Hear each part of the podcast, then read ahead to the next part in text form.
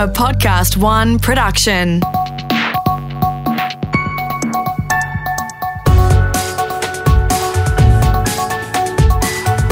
Your morning agenda with Natasha Belling. Company. Let's check what's making headlines this Friday, the 19th of February.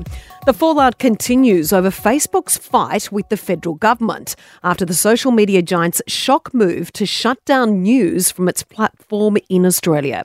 Thousands of pages were suddenly pulled yesterday morning, affecting essential emergency services like Fire and Rescue New South Wales, the Bureau of Meteorology, Queensland Health, and the South Australian and Tasmanian governments. The Facebook pages of a number of life saving charities were also shut down, including the domestic violence organisation 1 800 Respect. Here's Treasurer Josh Frydenberg. Facebook was wrong. Facebook's actions were unnecessary.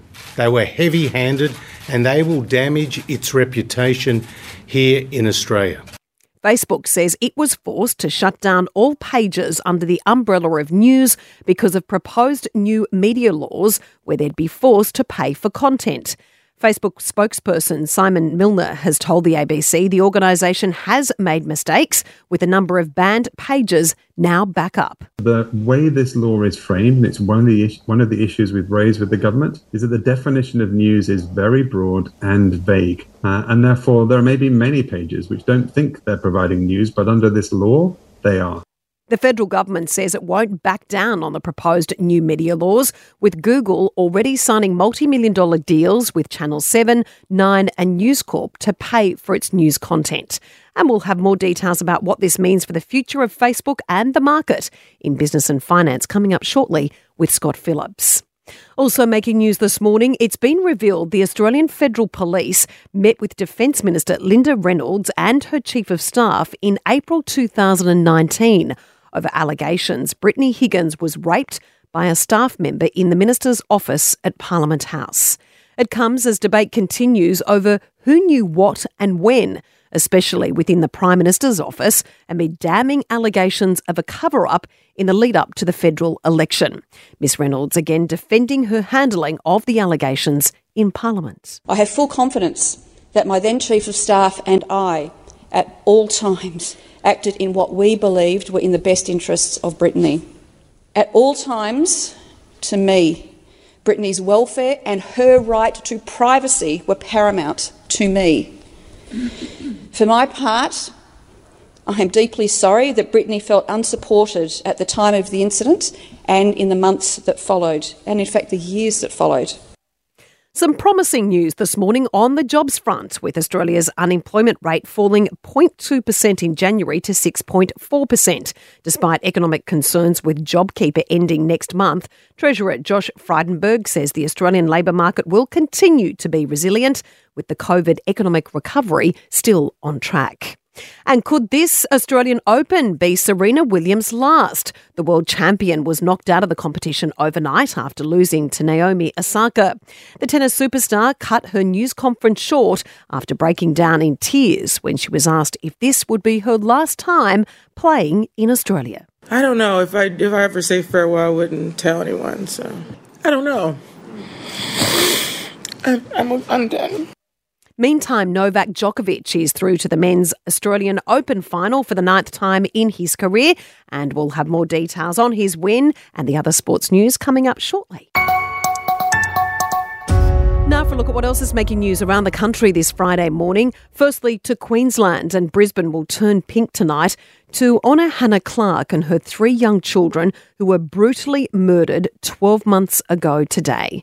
Our reporter Amy Drew has more from Brisbane. Morning, Tash. Yes, every City of Brisbane asset will be bathed in pink. That will include the city's iconic Story Bridge, Victoria Bridge, City Hall, along with parts of the CBD's parklands.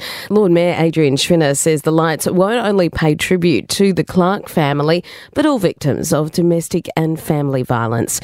Hannah's family has also asked supporters to light a candle for them as the sun goes down tonight in tribute of the ones we've lost. To Victoria now, and frontline healthcare workers have been declared the heroes of the COVID pandemic. But now there are concerns over workers' pay.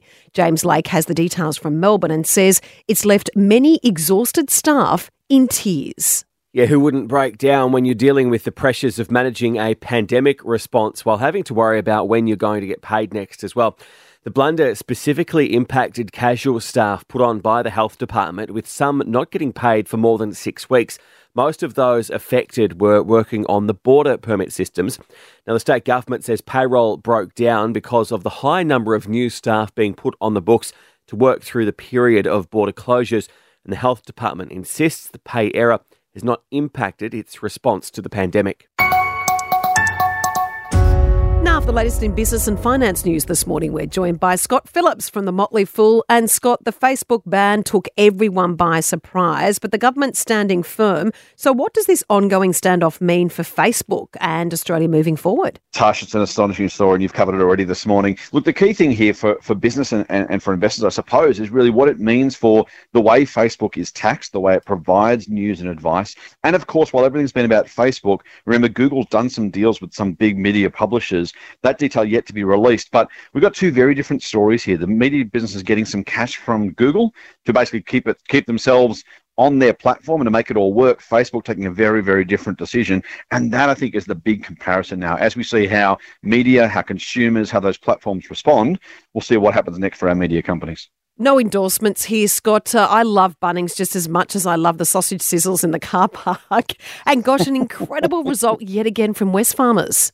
It is, and I'm pretty sure the Bunnings sausage should be our national dish. Don't worry about the pavlova; it's all, all about the Bunnings snag on, on, a sandwich. Look, you know, an amazing result from Bunnings. Um, these guys are the best retailer in the country. We don't see their numbers independently because they're part of Wesfarmers, of course, but they have done an astonishing job. And of course, Kmart doing incredibly well. Officeworks continuing to go from strength to strength. Target remains the ugly spot in Wesfarmers' results. They really haven't been able to work out what to do with that business. But gee, you combine those other three companies, and this is a, an amazing retail juggernaut, and the results again just really outstanding. Yeah, absolutely skyrocketed through COVID too for those companies. Scott, also this morning, this is another bit of good news that maybe we may not head off that JobKeeper cliff that's being that's being called in March with some more good news on the jobs front yeah, gee, it's, it's great. You know, it's nice to be able to give some economic data at the moment because the, the numbers are incredibly positive and almost all overwhelmingly positive. Unemployment rate falling from 6.6 to 6.4%. What it shows, apparently something like 93% of the jobs lost during the COVID pandemic had been regained. And it really does lower the risk, as you mentioned, of that JobKeeper cliff. The concern was when the money goes away, bosses will sack workers they no longer can afford. And look, that's going to happen in some industries and some companies. But broadly, we know that if JobKeeper is effectively, you know, not required because more and more jobs are being created, then when it comes off, it won't cause anywhere near the pain that maybe was feared a couple of months ago. And Scott, this sounds like your weekly wage. Twiggy Forrest is set for a $1.6 billion payday. What?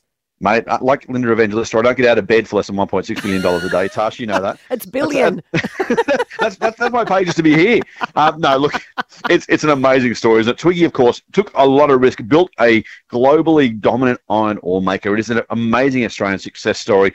But I'll tell you what, he's getting paid well for it these days. $1.6 billion is just his share and just the dividends. So the company's earned $4 billion in profit over the last six months. He's going to walk away with one and a half cool ones. And that's this six months, next six months, the six months after. There was once upon a time in businesses, you know, if you're worth a million, you were, you were, you know, you're rich. If you're worth a billion, you're rich. Now Twiggy gets an extra billion, 1.6 of them every single six months. It's an amazing story. And uh, he's not going to be struggling for a bit of cash when he goes to the pub next time, is he? Is he happy though? I reckon. he's got 1.6 billion reasons to be happy. happy. He's, not, he's not trying, is he? No, exactly. Happy Friday. Have a lovely weekend, Scott. Thank you. Thanks, Tash. You too. Bye bye. With Brett Thomas. And Brett, as we reported earlier, we saw a very emotional Serena Williams in that press conference. She was, of course, knocked out of the Oz Open overnight. But the big question is will this be her last Oz Open?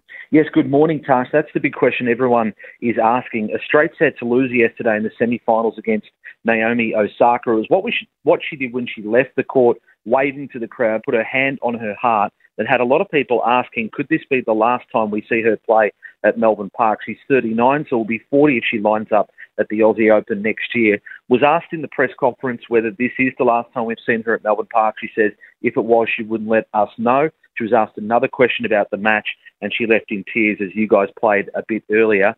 At 39, you'd have to think that perhaps this is the last time we'll see her at the Australian Open. Of course, that elusive 24th Grand Slam, she just can't get there at the moment. She's so close yet so far. Margaret Court, of course, holding that record. She would dearly love to equal it. She's got three slams left to do that this year. In the match played last night, Novak Djokovic, well, he says that his mysterious injury is getting better. Certainly showed on the court against Russian qualifier Aslan Karatsev. Won in straight sets.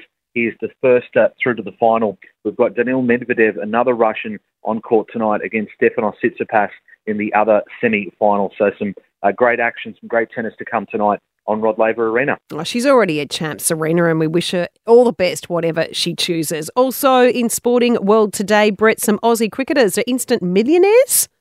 yeah, that's right. The the IPL auction uh, hasn't been affected by the pandemic at all. If you go on some of the numbers, the eye-watering numbers we heard last night, Glenn Maxwell last season snapped up for almost two million million dollars.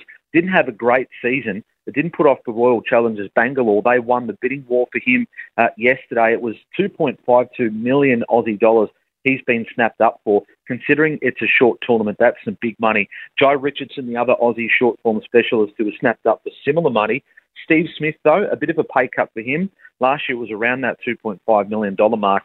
This year he goes to Delhi, who are coached by Ricky Ponting, for around 400 grand. So not bad money for you or, I, but for Steve Smith, uh, a bit of a pay cut there at the IPL auction overnight. Should have stayed with the cricket as a kid. Anyway, uh, a big win also at the NRL, Brett, the anti-doping tribunal for a former Broncos player.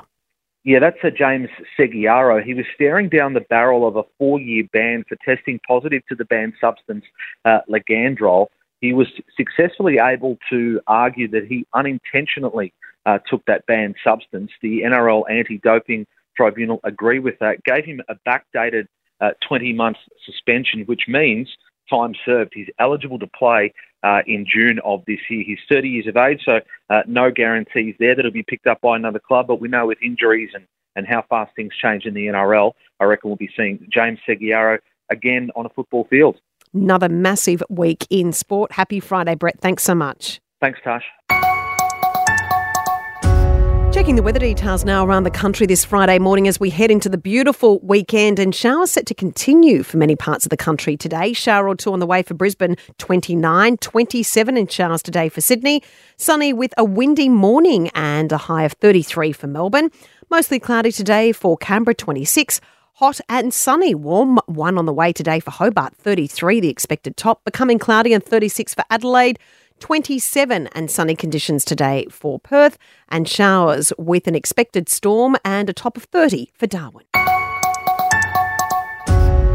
And happy Friday. Here is a great way to start your weekend. Could you be $50 million richer? Well, that dream is a reality for one very lucky Queenslander after they won $50 million in Powerball last night. The winning ticket is unregistered, but Lotto officials say it was sold in Queensland and are still trying to track down the new multimillionaire. Please check your tickets. What a way to start the weekend. And that's all you need to know to start your day with your morning agenda in your podcast feed from 6:30 a.m. every weekday morning. And you can also catch the latest episode in a whole new world of audio by downloading the new LiSTNR app for free. I'm Natasha Belling. Thanks so much for your company. Have a great day, and we look forward to seeing you on Monday.